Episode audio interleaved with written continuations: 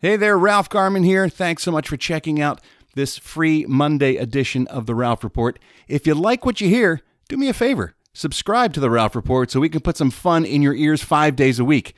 And we're not just here on Mondays. Tuesday, Wednesday, Thursday, and Friday as well. And you can listen for as little as $3 a month. So subscribe today so you don't miss out on any of the fun. Go to patreon.com slash the Ralph Report and sign up.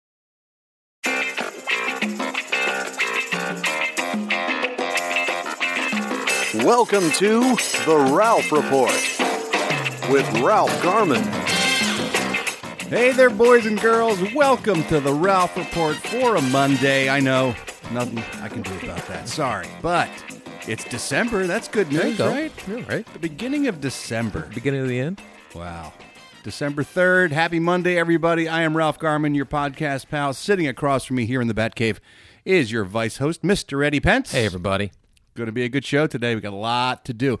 You will be surprised. Uh, we'll probably hit this around the end of the show. How many people came out of the woodwork to support me in my stupidity? when we talked about how I have uh, in in the past mistaken a couple different songs for artists that had nothing to do with that song, and I thought maybe it was unique to me. It was a unique brand of stupidity. But you folks made me feel so much better about myself. Literally a couple hundred different emails and voicemails Wow. of people saying, you know, I always thought that this song was done by this band, but it turns out it was this guy. See, that's nice. So we'll explore That's that at the end of the show today. Of course, all the show business news as well, including the weekend's box office. We'll take a look at all the holidays associated with today. Who did I play on Family Guy last night? Hmm. Who'd Ralph play? It's Eddie's favorite theme song. like it when you do it live for me. We'll be uh, hitting that later on today. But before we get to that, this story is just, it's part of the season. And this story bugged me so much, I wanted to get off my chest this morning. We talked a little bit about this last week about the um, Baby It's Cold Outside Yes. I saw- controversy. Yeah. Uh, the debacle about people who are judging that song by today's standards and calling it a rape anthem. And there's Yeah. all kinds of talk on the internet of how wildly inappropriate. They have no idea of the history or the context of that song. They don't, and they don't care. Yeah, it's just completely disregarded. And now that same sensibility has run amok. I don't know if you've seen the latest controversy that started last week no. when CBS uh, did its annual airing of Rudolph the Red-Nosed Reindeer, Right. one of the beloved, most beloved Christmas specials in television history. What they do to it? I don't know if you saw the story in the Huffington Post, Eddie, but it covered all the Twitter fever that was going on about the airing of that show, about how that show is no longer appropriate for children Oh, because of what it hell. teaches. First of all, it says that Santa is a bigot in that special. He's a bigoted prick because he he disregards Rudolph because of his nose, which is symbolic of racism Okay. and so they well, he won't have anything to do with him until he needs him, and then then all of a sudden he he wants Rudolph to be around. so Santa is depicted as a bigot in that special. What is wrong with people? uh, Rudolph's father, Donner, Yeah. is a bully and a misogynist because first of all he forces his son to wear a false nose to cover up his nose, much like a father would force his son to go to one of those pray for gay camps. You know, you know, you know what I'm talking about. my God. And then when it's time to search for Rudolph, he says to his wife and to Clarice, the young doe that Rudolph's in love with, Right. and vice versa, this is man's work. And he makes them stay in the cave, showing that he is a misogynist and a male chauvinist Oh my God. pig deer, is what, What? he is. This is a story of racism and homophobia, say many people on Twitter, and that the, the lessons that are taught are uh, inappropriately inappropriate in today's uh, current Oh, they, climate. they need to go to hell. They really do. Can it be?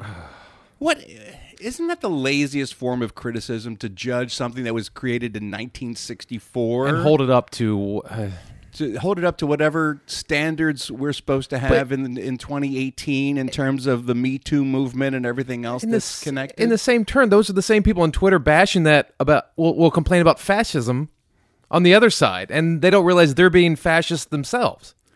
If you go far enough left, you end up being just as far right as the other. I mean, it's a it, it's a circle. It's insane. Isn't though the point of that whole story that everyone who who showed those negative traits, who may have been bigoted against Rudolph, learned. or was or was misogynistic, or was judging Hermie the elf because he wants to be a dentist, those people were all shown the light They at the, by the end of the story. They right? grew and changed. They realized the error of their ways. Right. How can that be a bad lesson? to no, it's showing that? you how stupid it is at the beginning, and then it they, everyone changes their opinion.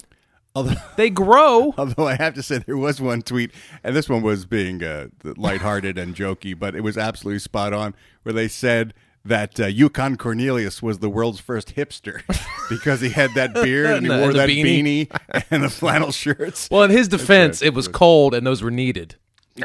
Nothing. Yukon Cornelius. anyway, um, He's not in. not to mention what they do to the Bumble, the abominable snow monster, when they pull out all his They pull his teeth. teeth. How cruel! Animal cruelty. How Yeah. no one It's like that? declawing a cat. No one mentioned that. Even worse. Yeah. At least a cat can still eat. the with- Bumble's with no he's claws. gonna eat soup. Where's he gonna find That's soup? right. It's gonna be frozen. Oh, He's gonna have to lick his soup.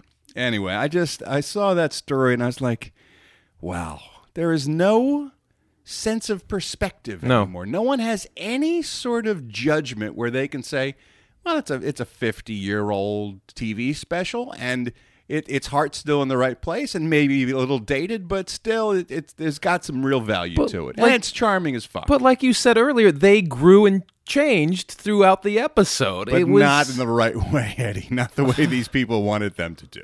oh my god. Don't get me started on the island of misfit toys, right?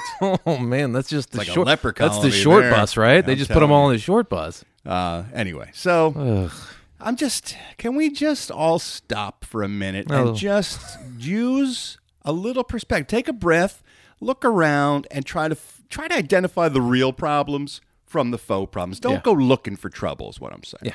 Don't, as my mother used to say, don't borrow trouble. There's enough real things enough. in the world to cope with. You don't need to look at Rudolph the Red-Nosed No. Reindeer for problems. We have- That's not where the problem is coming from. We have the leader of the free world denying climate change. Maybe maybe that's the real problem. I'm gonna build a wall around that island of misfit toys. Those toys are they're not sending us their best toys, okay? A lot of Charlie in the boxes. A lot of fish that fly and birds that swim. Oh man! All right. Uh, usually we kick off the show with your uh, beloved voicemails. You guys are kind enough to call in to the Ralph Report hotline one eight three three. Hi, Ralph. But you know, there's another way you can reach us as well. You can always write me at ralph at theralphreport.com or Eddie for that matter at eddie at theralphreport.com. So once in a while, we like to break out the old Garmy letter bag and see what you guys are saying.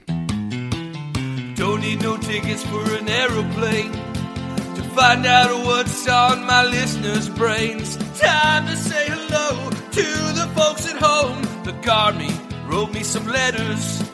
We'll kick off this email segment with Ken Campbell. He was kind enough to write in, and I think he speaks for a lot of us that he was so impressed by Eddie's knowledge of the history of the stirrup and the role it played in modern warfare. I think we were all taken aback a little bit. It was sort of an odd leap oh. To go. It was. I'm sorry. No, I mean, I didn't really see the connection. But Well, you said how the mason jar had stopped had saved people Right, right. because it, 'Cause it could revolutionized fruit. revolutionized how you could store food, Right. and then I my then brain jumped connected right into the cavalry. which- I mean, it was impressive. And so Ken wrote in and said, How the fuck does Eddie know about the impact of the stirrup on world history, but doesn't know that French fucking toast isn't a finger food? He's like a less useful rain man, says Ken. well, in my defense, I do not put syrup on that French toast. It is just butter, so it is practically just toast. You don't put syrup on your French toast? No, I just put butter. Then I do do something wrong. I just, well, it's a syrup food. French toast no, gets I just, syrup like I just pancakes. coat it in butter and eat it like toast. Okay, let's not go there. We won't go because you're not Sorry. making anyone happy with your French toast. Let's get back to the syrup part. That was I'm proud of that. Yesterday we were talking about uh, Absidy, the five-year-old girl Absidy. Oh yeah, A absolutely. B C D E is how uh, her mother spells her name. Uh-huh. Uh, this listener wrote in, and I won't say her name because she works for a government agency, and it would be sensitive uh, information that she would be sharing. So I don't want to get her in trouble. But that, she no. said, "I work for the state government, and so many names come across my desk. The best one I've come across in over forty years is for a man who passed away. His name." I'm going to spell it for you, and then we're going to pronounce it. Okay, this is actually his name, E Y T O N, Eaton, P U S E Y, pussy, Eaton pussy. I shit you not. She says that was the man's honest to God actual name. If you mention this on the show, please don't use my name. Thanks.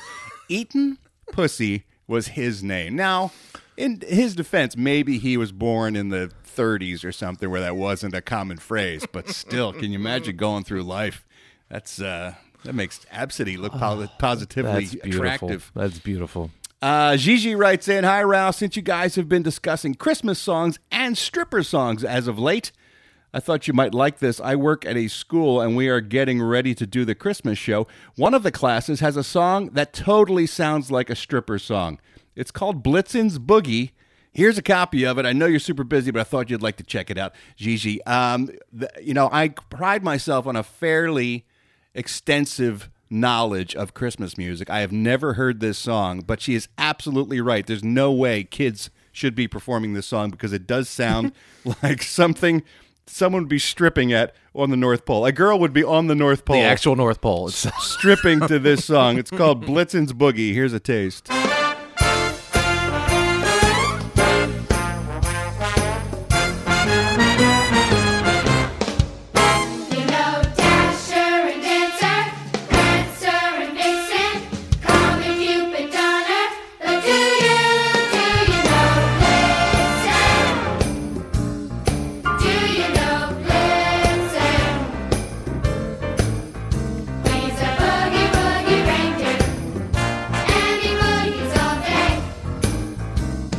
Bunch of girls with like antlers on if and that's not full on strip, that fur bikinis. that at least shades into burlesque. Blitzen Titsin. is what they should be calling that song. Uh, this is a great gift idea. Jerry McMillan sent in this email. I want to thank him for all you hockey fans out there. Uh, he sent it in for me because this particular item comes in several different varieties of Philadelphia Flyers players, but it is uh, socks with legendary NHL players on them. If you're a hockey fan like myself, you might be interested in the Socky Hall of Fame, as it's known. You go to my myfanchise, myfanchise.com is the website, and there you will find over 30 inductees into the Hockey Hall of Fame now put on socks in sock form. They've got Bobby Clarke there for me and Bernie Parent. And if you are a fan of, uh, well, geez, they got most of the teams. They've got the Leafs and the Rangers and the Bruins and the Kings and the Flames. Any caps? Um, it does not say here whether it has a caps or not. I, I assume that they do. They have to. They got most of the big players here. Um, some of the alumni already available on socks, as I mentioned: uh, Bobby Clarke, Ron Hextall, Jeremy Roenick. Uh, who else do we got? Uh, Mike Modano, Teemu Selanne, Terry O'Reilly, Ray Bourque, Doug Gilmour. I don't see any uh, caps. There's no here. caps on there? So That's far, they said not everyone has signed off yet Eh. onto this product, but maybe it will shortly. Anyway, the money uh, proceeds go to the NHL Alumni Association. That's the reason I bring it up, is because they say our vision and our goal is to take care of alumni, players that need the help. There are some players who don't have a place to live, don't have heat in the winter. You're looking at players who are 65 and older whose pensions absolutely suck. For a guy who played in the NHL in the 60s, his pension is now about $6,000 a year. Wow. Who's going to live on that? So Oh they're taking God. the uh, proceeds, uh, portion of the proceeds of the Saki Hall of Fame, and they're sending it to the Alumni Association to help these older players That's who good are. because that sport does not go easy on the body. No, it does not, or the brain for that matter. Yeah. Uh, these guys are a lot of them in a bad, bad way. So, again, if you're a, uh, a hockey fan and you're interested, you can go to my franchise. Saki Hall of Fame is the name of the sock line, and if you're a fan of the NHL, you can uh, find it there. And while we're talking about people helping people out, I wanted to mention uh, George McGaffin, member of the Garmy. I talked about it on Twitter yesterday and on Facebook yesterday. Uh, Gemma Williams, thank you, Gemma, for sending me this uh, story and for uh, hooking me up with George. George is a member of the Garmy who is going through a rough patch. And just last week, I was talking about what it was like when I lost my job and I had a, a family to feed and I didn't know what was going on. Uh, George is also going through that through no fault of his own. He was uh, injured and he's been having a hard time holding down a job and he's got Christmas on the horizon and he's got two little kids at home and he's going to have to choose between paying his rent, paying his bills, or providing Christmas for them. I wanted to read you a quick. Um, this is in George's words. This is connected up with his fundraiser. It's called a Christmas Miracle. He said, "I didn't really want to do this at all. It's embarrassing, and I already feel like enough of a failure as it is. But here goes my last ditch effort.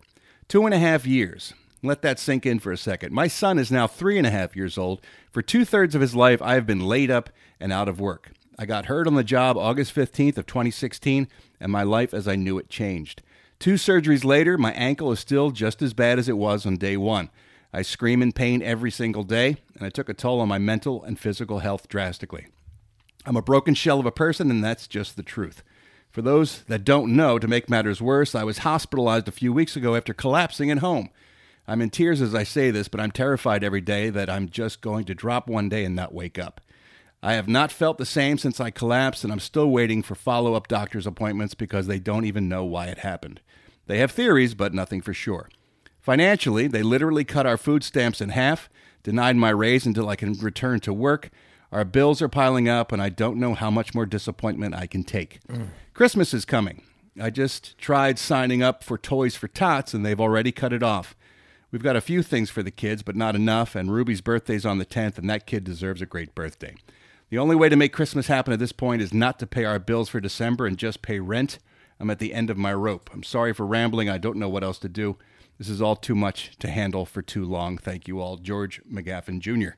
So, uh, as I mentioned, George is a member of the Garmy and I uh, he was asking for just a thousand dollars for his kids for thanks for uh, for Christmas, and so I put the word out to the Garmy, and like the champions that you are, people rose to the occasion, and he was about halfway there yesterday when I posted this. I went on Twitter, I went on Facebook, and I let people know Georgia's situation, and by the end of yesterday, by last night. He had uh, passed the one thousand dollar goal. It's uh, I checked it right before I came over. It's like fourteen hundred now. Is it really? Yeah.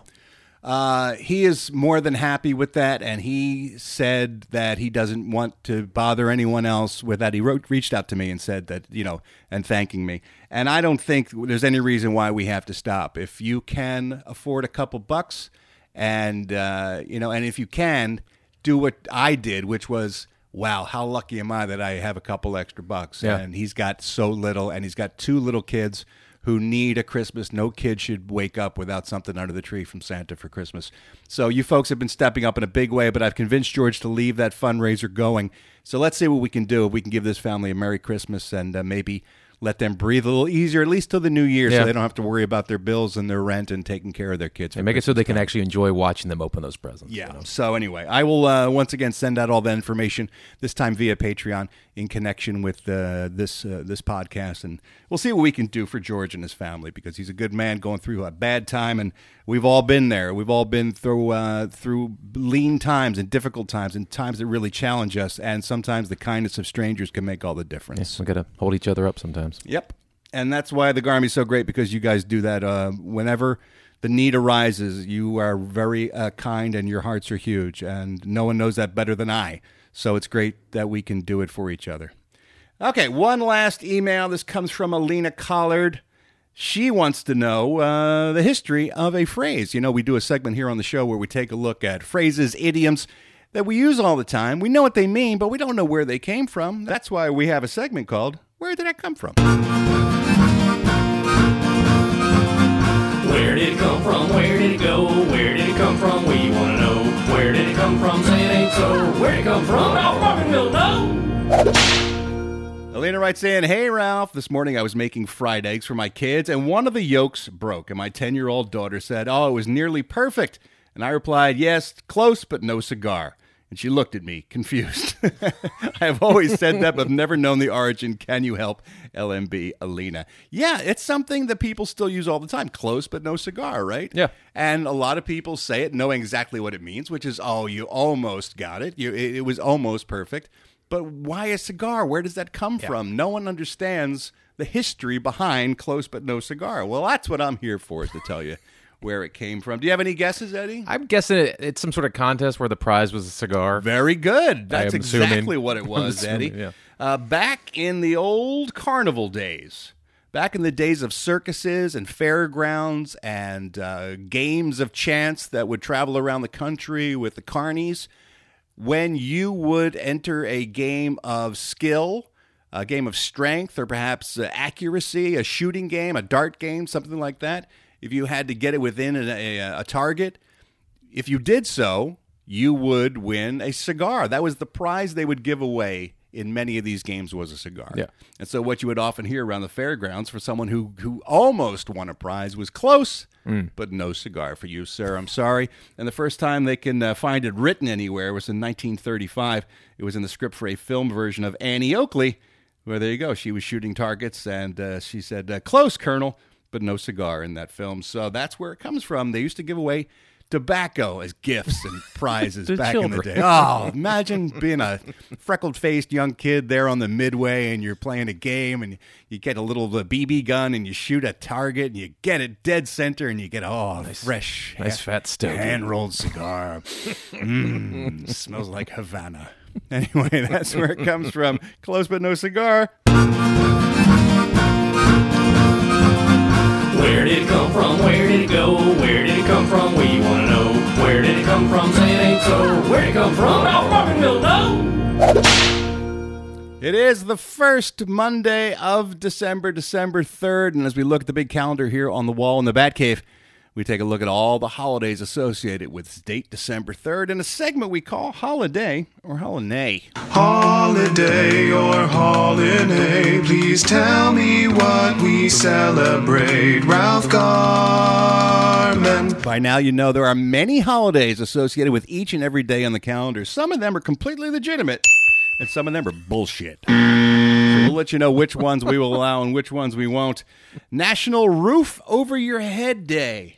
Today's National Roof Over Your Head Day. It's a day to be thankful, Eddie, that you have a roof over your head. I'm thankful every single day. I am thankful as well. But it seems to me that shouldn't it be called National Help Somebody Who Doesn't Have yeah, a Roof I over think, their head. I think Day? these days should be more of like let's help other people. a little more action oriented, a little less navel gazing. Not sitting back and soaking in everything. Look at me. Look at me and my roof. I'm feeling pretty good about myself right now. Screw everybody. Sure, it's nice to appreciate what you have, but maybe let that motivate you into action by doing Yeah. something for someone who doesn't have a roof over their head. I head. would agree on that. Give out a blanket or a sandwich or something like that. So uh, we'll let it we'll let it pass. But I don't love it. No, I don't love it. I don't. I don't love it. Today's also International Disability Day. Can you even say that anymore? Are you allowed to Disability? say No. someone is disabled? I don't know. I don't. I, I still said Indian style, so I have no That's idea. true. Yes, You don't we forgot ask how me. racist You don't want to ask me. But but United Nations started this day in 1992, and I guess back then you could say disabled. But the aim of Disability Day is to encourage better understanding of people afflicted with a disability, together with helping to make people more aware of the rights, dignity, and welfare of disabled persons. So, I mean, if the United Nations is saying it, I guess, I guess you can say. Uh, well, you can't say hand. You don't say handicapped anymore. You say No. disabled, right? It- I thought I don't know if disabled's allowed. I don't know. Jesus, it's I like the fucking Rudolph the Red-Nosed Reindeer all over again. That's the Rudolph people. He had a he was he was nose challenged. He wasn't disabled. He didn't have a red nose. He had a color disability. I don't. Uh, I don't know. I think challenged. I think challenged may be the way to go. I think Yeah, now that just people are challenged? just challenged, they're physically challenged, Physically mentally challenged? I, yeah, I guess. I don't I have no idea. Anyway, this is to do something for somebody who's fucked up. Help That's someone what- less that's what today fortunate than is. you. Yes, If- I guess that's not even less fortunate. You can't even say that, right? Right, because they're still They're still- they're handy capable. Oh my god, I don't know what to say. Just do, just give money to Just someone. avert your eyes and walk away, apparently, hand them a blank check and say, "Please don't hurt me." You can't even try to help anymore without anymore. being without getting called out for it. Yeah, I know. Mm. All right. Uh, today is also Walt Disney Day. The first Monday Of December. of December is always Walt Disney Day because his birthday is December fifth. Oh, okay. And so they always pick the holiday closest to his birthday to celebrate Walt Disney. They don't. They don't give you a discount for getting into Disneyland, do you? No, I don't think they give you a discount on For anything. anything, Disney. Disney. That's Mm. why they're a global empire. But uh, this celebrates the fact that Walt, of course, started from very little and built everything that we know today based on a very simple premise that he just wanted to make people happy and he wanted to entertain. And he saw the, by the way, people forget on a day like today, and we'll talk about it later on in the show as we look at the box office this weekend, where Wreck It Ralph 2 Ralph breaks the Ralph internet. Breaks the Internet Yeah. was once again number one at the box office by a large margin. If you look at Disney's movie slate for 2019, it's insane. well, well, we forget that Crazy. there was a time where animation was not a viable art form for No. telling a story. No. You would get little short vignettes that were shown in front of other movies as sort of a warm up, sort of an appetizer for the main event. But no one in their right mind would ever consider making a feature length animated film. It was unheard of Yeah. until Walt Disney came along. What's mm, Snow White? Was Snow? White Snow was his uh, was his creation of doing an, a feature length animated film, treating animation as as a serious art as filmmaking. Has something adults can go and enjoy. It's not just for kids Yeah. or a quick joke before a movie. Here's his quote. He said, Animation can explain whatever the mind of man can conceive. This facility makes it the most versatile and explicit means of communication yet devised for quick mass appreciation, is what Walt said. And truer words were never spoken, and he built an empire based on that concept. So we celebrate him on the first Monday in December as Walt Disney Day. I think that's legitimate, right? You got to give the man his due. And lastly, it is Make a Gift Day. Make a Gift Day. And uh, the folks behind Make a Gift Day try to promote it with this little poem by a, a poet named Amanda Evanson. A gift that's handmade is a gift not replaced, entrapping sweet memories that can't be erased. Fuck that. Make a gift day. Let me tell you something. Once you're older than 12, let that shit go. buy a gift. When's the last time an adult ever made a gift for you that was anything that you ever wanted? Unless they're like I a- made this candle myself. It's from other candles that are half half used, and I just melt them down. Do you see how it's all swirly? This pattern? That's my creation. Fuck. Buy me, give me a gift card. Don't make me a goddamn potholder. What's wrong with people? Make a gift day. Buy a goddamn gift for a person. well, the whole industry kind of crumbled once the ashtrays were taken out of style. You know, It's true. Like the whole But make. if you're no, if your kid makes you something, those are adorable. Those are the best gifts when a kid makes something. Those are yes, beyond because they have no other means. special. They have no job. They have no money. they can't literally buy their anything. effort and they're putting their work in, and the, that is so charming that all that is wrapped up in that gift. But if you're a grown ass person and you're bringing someone a gift that you made in your workshop or something, go fuck yourself. Go go on Etsy and make it for some sucker, and then take the money you make on Etsy and buy me something. I don't want a goddamn handmade. Yeah, gift use your handmade grown-up. gifts to generate income to buy right. real gifts. Start a business. Jesus Christ. Make a gift day. Ah. Nothing says I love you like a handmade gift. You know what? A lot of things do. Cash. Nothing says I could not be bothered more. I mean, uh, when is, can you ever remember anyone making you anything that you said, I will treasure no, this forever? I really can't. no, because it doesn't happen. No. This is a fake Other, other than my son, there's nothing. Right, exactly. And once, even when your son's past 12, it's not yeah. going to be cute and once he's a teenager, stop making Right. me shit because I got to throw this stuff away. That's right. point. Once you start shaving, you don't want him to make you anything anymore. Anyway, that's it for today's holiday or holiday. Holiday. Or holiday, nay, nay, nay, nay. And now it's time to take a look at all the entertainment news with the Showbiz Beat. As I mentioned, Ralph breaks the internet. Ralph breaks the box office, right? Who's with me, huh? Right. Huh? How about that, Okay. ladies, right? Who's with me, ladies? It's a pickup line. No, that's what the comedians say when they have a joke and they're trying to get all the women in the audience to agree Really with them. horrible Right, ladies? say- Right? Who's with me? Huh? Oh. When your husband does that, right, ladies? Uh, number one at the box office yet again this weekend with twenty-five point seven million Damn, dollars. at the box 25? Yeah, that was it was massive. Got some staying power. Massive weekend for Ralph Breaks the Internet. Dr. Seuss had The Grinch in second place this weekend, $17.7 million at the box office. Creed 2 came in at number three with $16.8 $16.8 million. I saw that finally this week. Oh, how was it? Oh, it's so good. Good.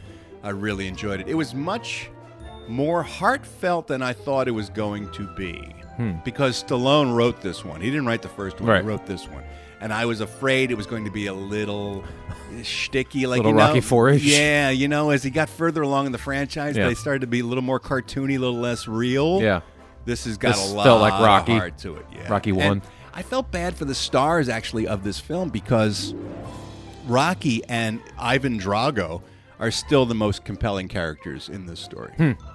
Well, those were they were such big characters in the in Rocky Yeah, Four. you have a lot of emotional investment with these characters. it's hard to throw them on screen and people not want to know what's going on with them. And I got to tell you something. Dolph Lundgren kind of steals this movie. oh, good. The the role the role of Ivan Drago, how they took him from almost a um, an emotionless, wordless monster in that film in Rocky Four, right? The four Right. was the Russian Yep. one.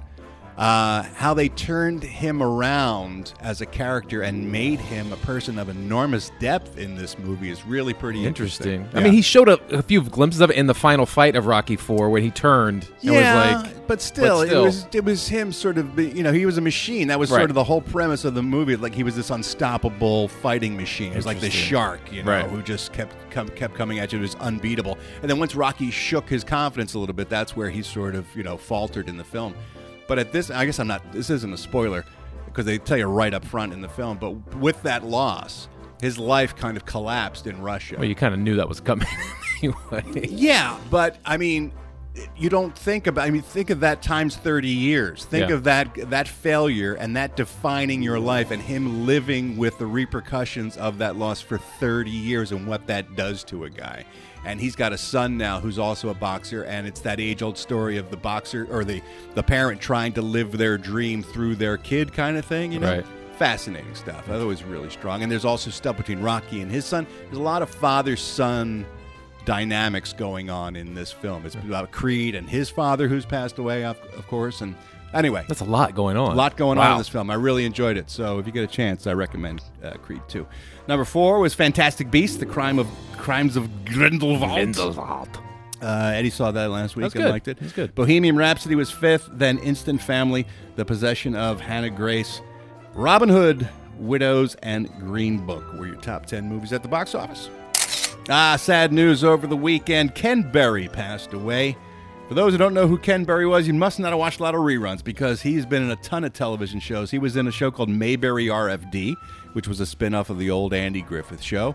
He was in Mama's Family, played her uh, son on that show. It was on in syndication and on network television for many years in the 80s. That's where I got introduced to him. Yeah. And uh, in the 60s, he was in one of my favorite sitcoms I used to watch the reruns for, a show called F Troop, which was the story of an outpost, a military outpost in the middle of Indian country, where the uh, it was like right after the Civil War, and it was this little military fort where they had to deal with the, the Indians in the area, and it was a it was a comedy. It didn't make it. It was like the '60s were so strange how they took very serious, like racial situations and made sitcoms I mean, out of them. genocide on in two different continents. I mean, you got Hogan's Heroes doing I'm a. Nazi war camp, and then you got uh, you got the Cowboys and Indians of F Troop. But it was a very funny show. They Larry Storch starred, uh, For- uh, Forrest Tucker, and uh, Ken Berry as the captain of F Troop, and had one of the great uh, sitcom themes of all time. The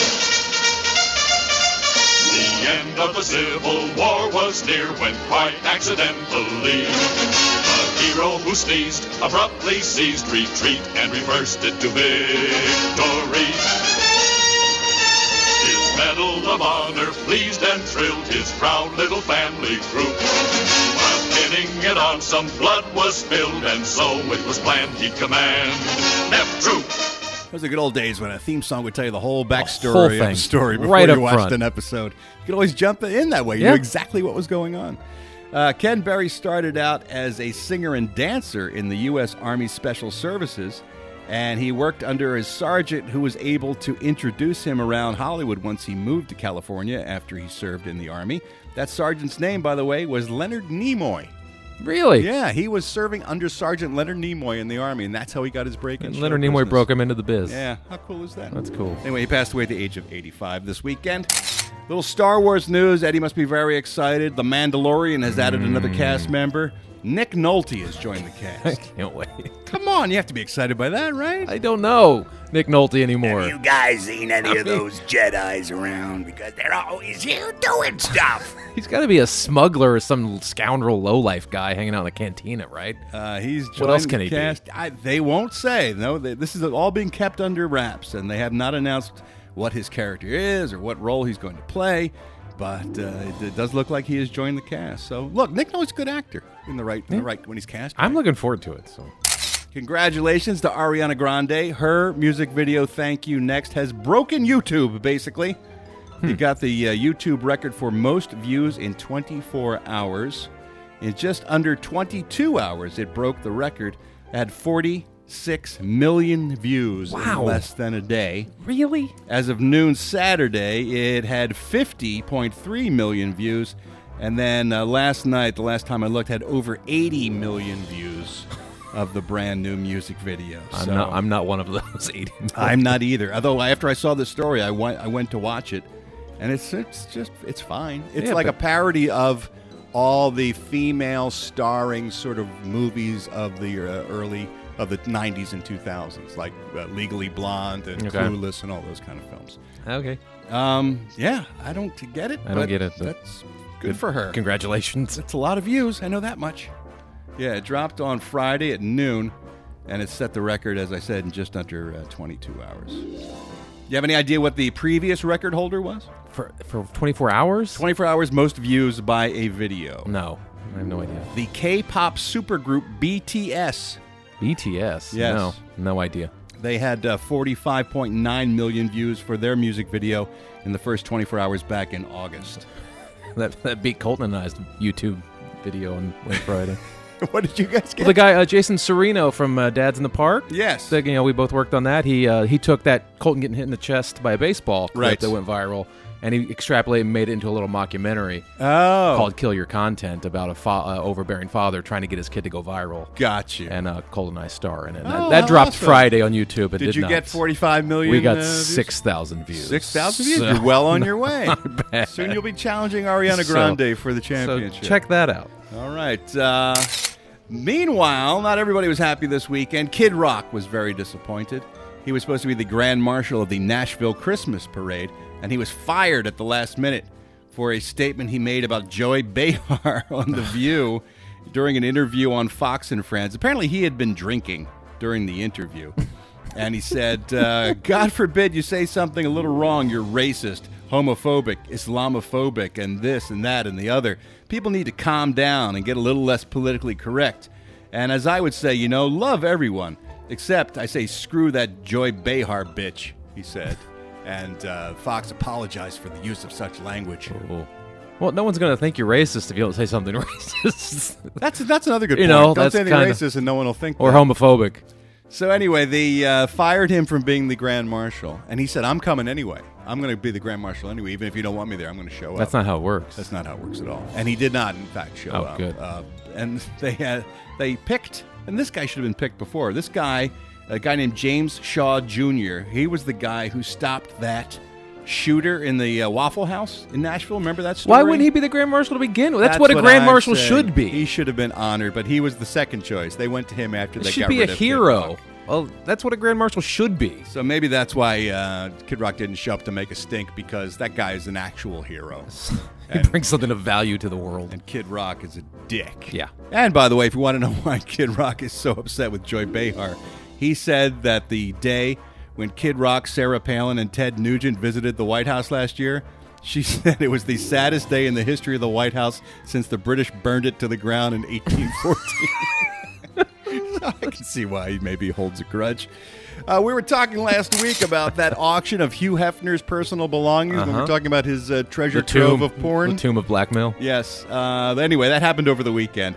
And the big money maker, and I thought this was pretty cool, the top selling item was Hefner's vintage Underwood standard portable typewriter. It was the typewriter on which he typed the very first copy of Playboy magazine. That's cool. kind of historic. That should right? be in the Smithsonian. The item sold for one hundred and sixty-two thousand five hundred dollars. Should be in the Smithsonian. It should be. It should be uh, someplace. If Fonzie's jacket is in the Smithsonian, that should be in the Smithsonian. Some place of honor is where that belongs. Uh, some other things that sold at pretty good numbers. Uh, his personal copy of the first issue of Playboy magazine from 1953 that featured Marilyn Monroe on the cover. That sold for just a little over $31,000. My favorite item, by the way, was a uh, 14 karat yellow gold ring with a black onyx plaque in the center, which opens up to reveal a secret compartment that contains a Viagra pill. That's an actual thing. that sold for twenty-two thousand dollars. That's a 22. I would have wow. liked to have owned. What about his sailor cap? Oh, the geez, he had four billion thought- of oh, those. They were oh. Uh. probably giving them away at the auction. if you showed up, you got a captain's hat for God's sakes. All right, let's take a look at all the celebrity birthdays today. All these stars were born on this day, December 3rd. Singer Ozzy Osbourne is 70.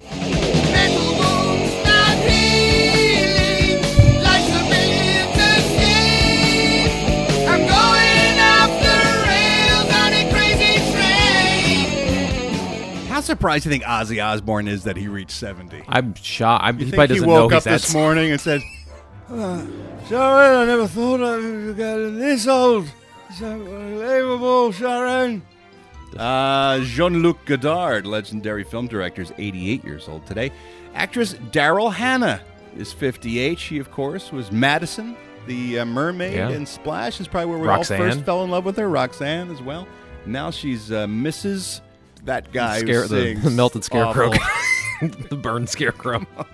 We know it. Hey, hey, my, my. That guy. What's his name? Come on. What does? Uh, God damn it! God damn it. Just a total brain fart. Neil Still- Young. Neil Young. Neil Young. Neil Young. There you go. Why did I get it first? I don't know. Uh, actress Julianne Moore is 58 years old today. That's a good looking 58, by the way. Julianne Moore. wow, I didn't she I was love old. her. Uh, Brendan Fraser is 50 years old. Holly Marie Combs of Charmed fame is 45 years old. Singer songwriter Andy Grammer turns 35 years old today. I like this song of his a lot. I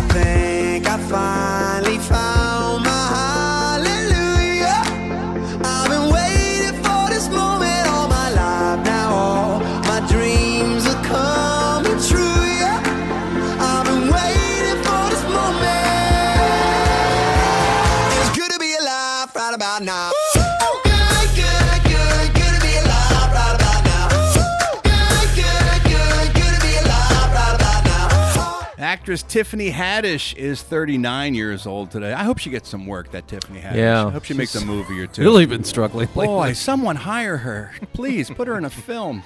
Uh, Anna Chlumsky from Veep. Oh, she's so good on that show. Can't wait to see the final season of that show. 38 years old today. Jenna Dewan, the actress, previously married to Channing Tatum. 38 years old today. Brian Bonsall. That name may not be familiar to you, but do you remember Family Ties, the sitcom? Yeah. Remember Little Andy? yeah. the youngest of the Keaton Yeah. family. He is now 37 years old. That's all you need to know. Jesus Just to feel bad about yourself. Oh, man. he is 37. Amanda Seyfried from Mamma Mia fame is 33 years old today. And singer Mickey Thomas, who shared lead singer's duties in Jefferson's Starship with Grace Slick, he is 69 years old today.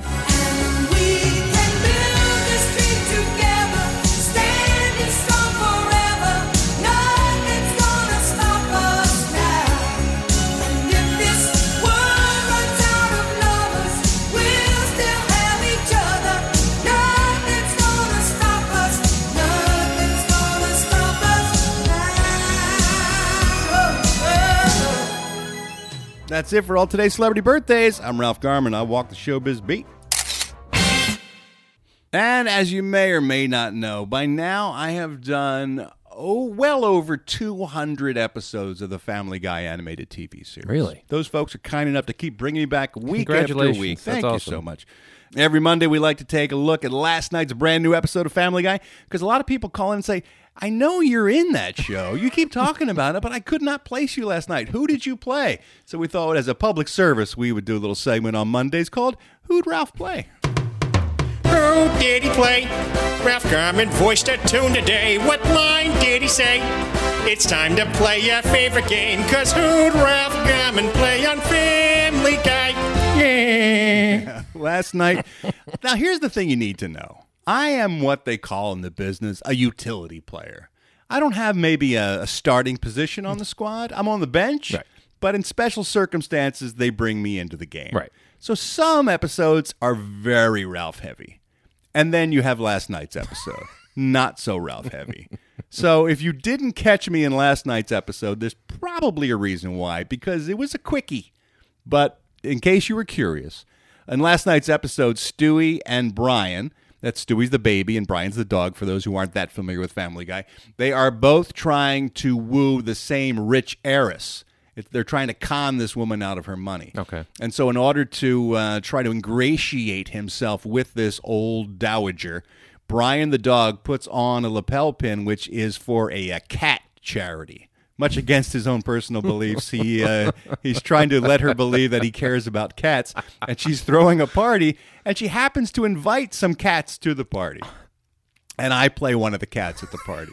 Who's sitting there having cocktails, enjoying the party, when a rooster walks by. And that's the setup for this segment from last night's Family Guy. Is that a cat's protective league pin on your lapel? Why, yes. It's my favorite charity. I love cats. I've devoted my life to helping them. I like this party. Pussies. Cock. See, I'm the cat at the party, and I say I like it, and then the rooster walks by and he says pussies, and we say cock. Which I think that joke was solely written so that the writers of Family Guy could say those words on Fox. and cock They on just Fox. wanted to say that on network television. so once again, since it was a quickie, in case you were curious about who I played last night, Is that a cat's protective league pin on your lapel? Why, yes.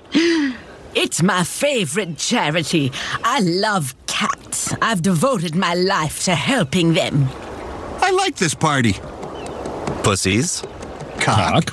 see, we all, all have a good time over there on Family Guy, and that's who I played last night.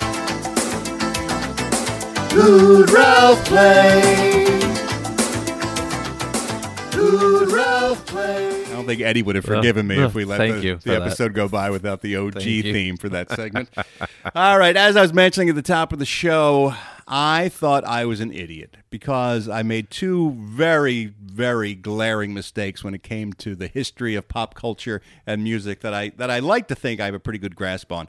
One was that that song "Epic" by Faith No More. I thought for a long time that was a Red Hot Chili Pepper song. And there was another song by a band called Badfinger called No Matter What that I thought was a Paul McCartney song for the longest time. Those were both boneheaded mistakes, in my opinion. And I chastised myself, I think appropriately, on the show. And I said, I wonder if there's anybody out there who's ever made such a glaring error. Had I only known what a bunch of boneheads we all are, I wouldn't have felt nearly as bad about myself. Glad you have so- solidarity in it. It was very much so. It made me feel great that you guys stepped up and said, "Me too. I am also Spartacus." Everyone stood up there on the wall. That's and said, nice. I am. Uh, I am also capable of making huge errors in musical judgment. So I thought we'd go through some of them. Again, literally, I must have had a couple hundred of people with voicemails and with emails saying this was the mistake I made. So I picked the ones that I thought. Well, I just thought they were kind of charming. Let's start with this first email that came from Allie Flowers. And Allie wrote in, and by the way, she was not alone. I think of all the emails and voicemails I got, this was the most common one. A lot of people made this mistake. You said, I was listening to your podcast, and I thought for years that the song Dream On was done by Led Zeppelin. Dream on. Dream On by Aerosmith. Uh, so much that I bet money on it, she said. And I lost that bet. Actually, it's Aerosmith. Anyway, love the show. Allie, she thought Dream On was a was a Led Zeppelin song. Take a listen and see if you can see it. Every time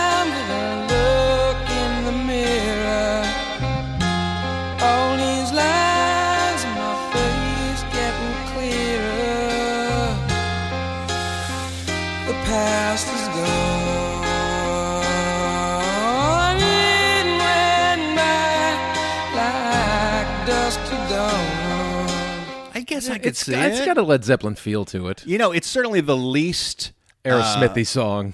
uh, Stephen Yeah, uh, Steven Tyler. Steven Tyler song of No, it's got Aerosmith's the career. that opening music bit right there. I can understand It's it. got a Allie. Led Zeppelin feel. I, I think it's okay. I think it's okay that you made that mistake.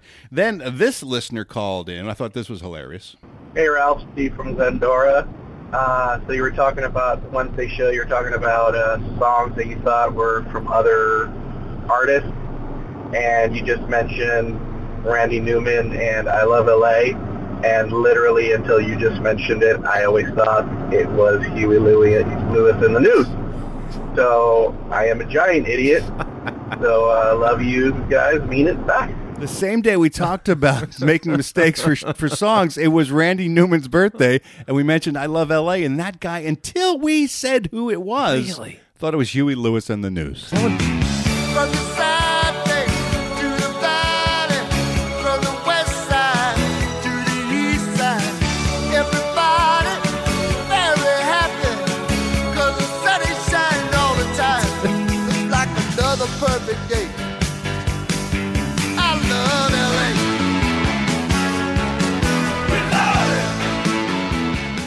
Never thought mean, of it, but it is a little I, Huey Lewis. I guess Huey Lewis right after the dentist with a little Oh, Novocaine. come on. Karen Kedzie wrote in with this email. She said, I made this mistake all the time, but I think this guy's trying to sound like that other guy.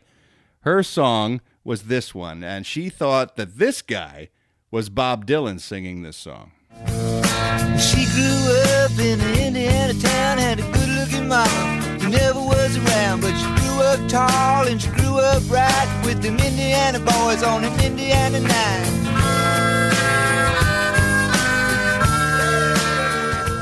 That's Last Dance with Mary Jane Yeah. by Tom Petty. And I absolutely think Petty's doing Dylan in that. A little bit, and the har- the harmonica too. adds A to it. little bit. Yeah. It sounds like he's doing a Bob Dylan impression. And they're they I were think he's friends. baked while he's doing it, They were friends. They were in the Traveling Wilburys together. But it does very much sound like he's doing Dylan. Listen again. She grew up in an Indiana town, had good looking mama who never was around. but It sounds- grew yeah, it does. grew up Doing it. It does, but- Indiana boys on an Indiana name. I know, but that, that video was all over the place. Dance, dance me, Gene. He's doing Dylan. She's Karen. You're right. You're forgiven on that one. Uh, this call made me laugh. Hey, Ralph. Uh, Greg here, California.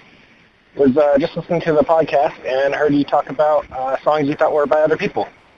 For the longest time, I always thought that Crazy Little Thing Called Love by Queen was for some reason by Elvis Presley. Always heard it, never looked into it, till one day my wife was listening to uh, Queen Mix, and I was like, what? This is by Elvis Presley. She's like, no, she's not. So, just thought I'd share that with you. Love you. Mean it. Bye. Crazy little thing called love. He thought it was Elvis. Elvis. Look, it's kind of a '50s style tune, but that's where that Yeah. ends, in Yeah, my it's opinion. not.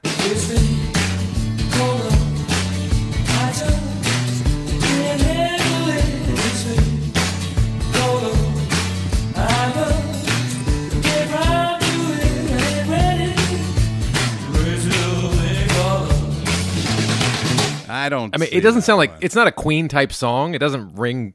No, it's very retro. yeah, but it doesn't sound like- style. it doesn't sound like Elvis. Doesn't strike me as Elvis at all. Uh, Ralph Appel wrote in and said, "For the longest time, I thought Spandau Ballet's "True" was Tears for Fears."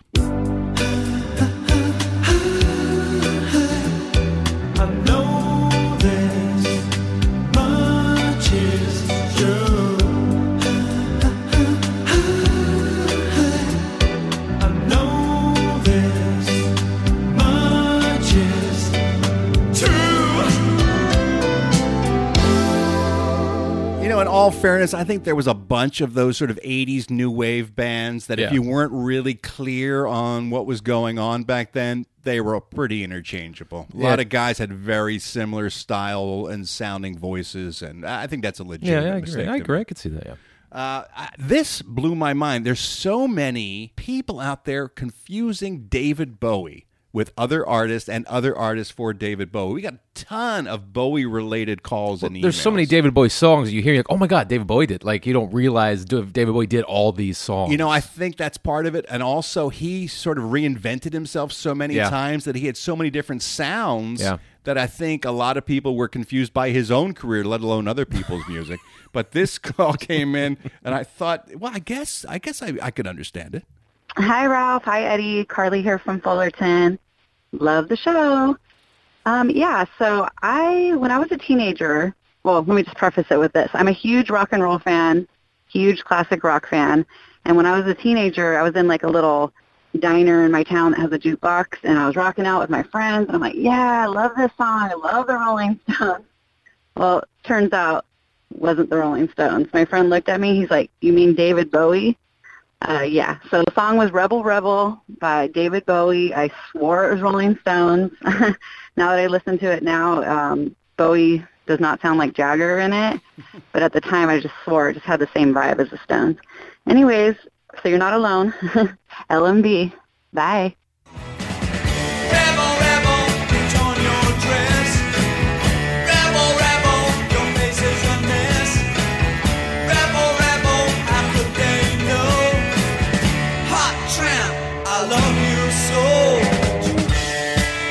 Almost see Jagger strutting Yeah. around to that song. Again, that kind of makes sense.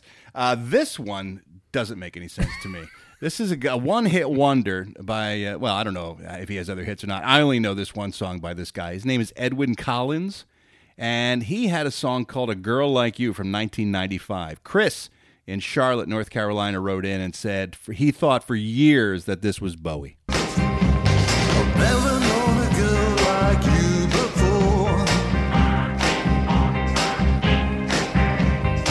just like in a song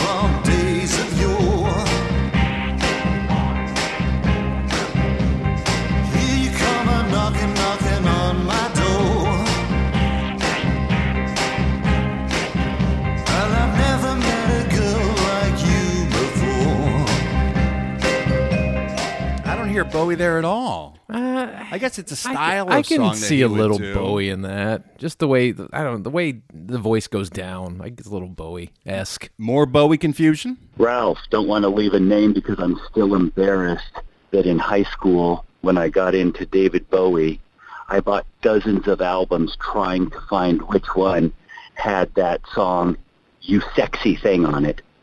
And it took me a decade to realize it was Hot Chocolate. I believe in miracles. Where from? You thing, thing, you. I believe in miracles. Since you came along, you thing.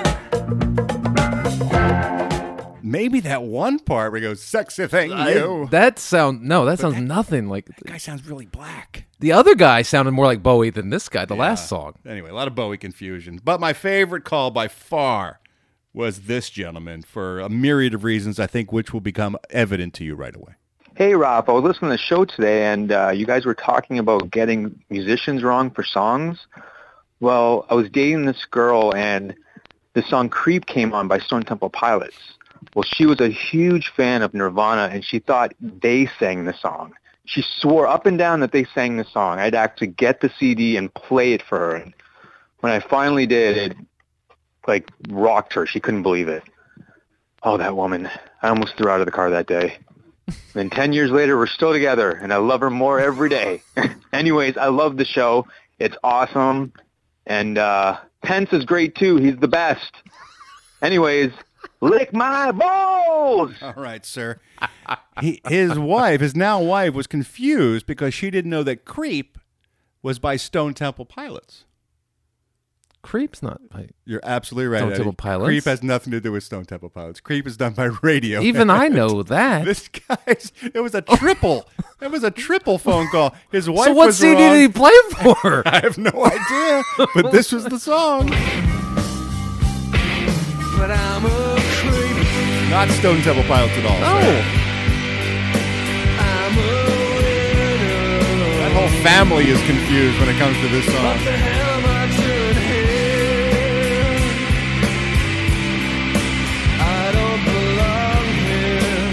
It's no coincidence. He said, "I'm the best." That's right. He's your people right there. people. Anyway, thanks to everyone who wrote in and left your voicemail messages to make me feel a little better about myself. It turns out we're all a little confused when it comes to music. Come on back to tomorrow's show. We're going to have a good time. Of course, besides all the entertainment news, Steve Ashton will be stopping by with a UK update. Steve, by the way, is very excited. He will be here in the States about midweek. And then, of course, on Friday night, we are doing our live Ralph Report in Irvine, California at the Irvine Improv. All four of us are going to be live on stage. Me, Eddie, my wife Carrie, and Steve Ashton from the UK, all hitting the stage at the Improv Friday night, December 7th. If you're available, come on out and see us. It's going to be a good time. Go to improv.com, click on locations, click on Irvine, and the rest is simple. But he's very excited. Oh, I'm excited. I'm We're- excited to see Steve. We're going to do, I think, uh, you know, on Friday, we'll be doing another UK update. I think he'll do it live. I think he'll do it here in the back. Oh, that'd be fun. Which will be very exciting. Yeah. So, anyway, Steve will be with us tomorrow, and we got a whole bunch of more fun stuff planned, but it's not fun unless you're there. That's how I feel about it. So, come on back tomorrow because I love you and I mean it. Bye.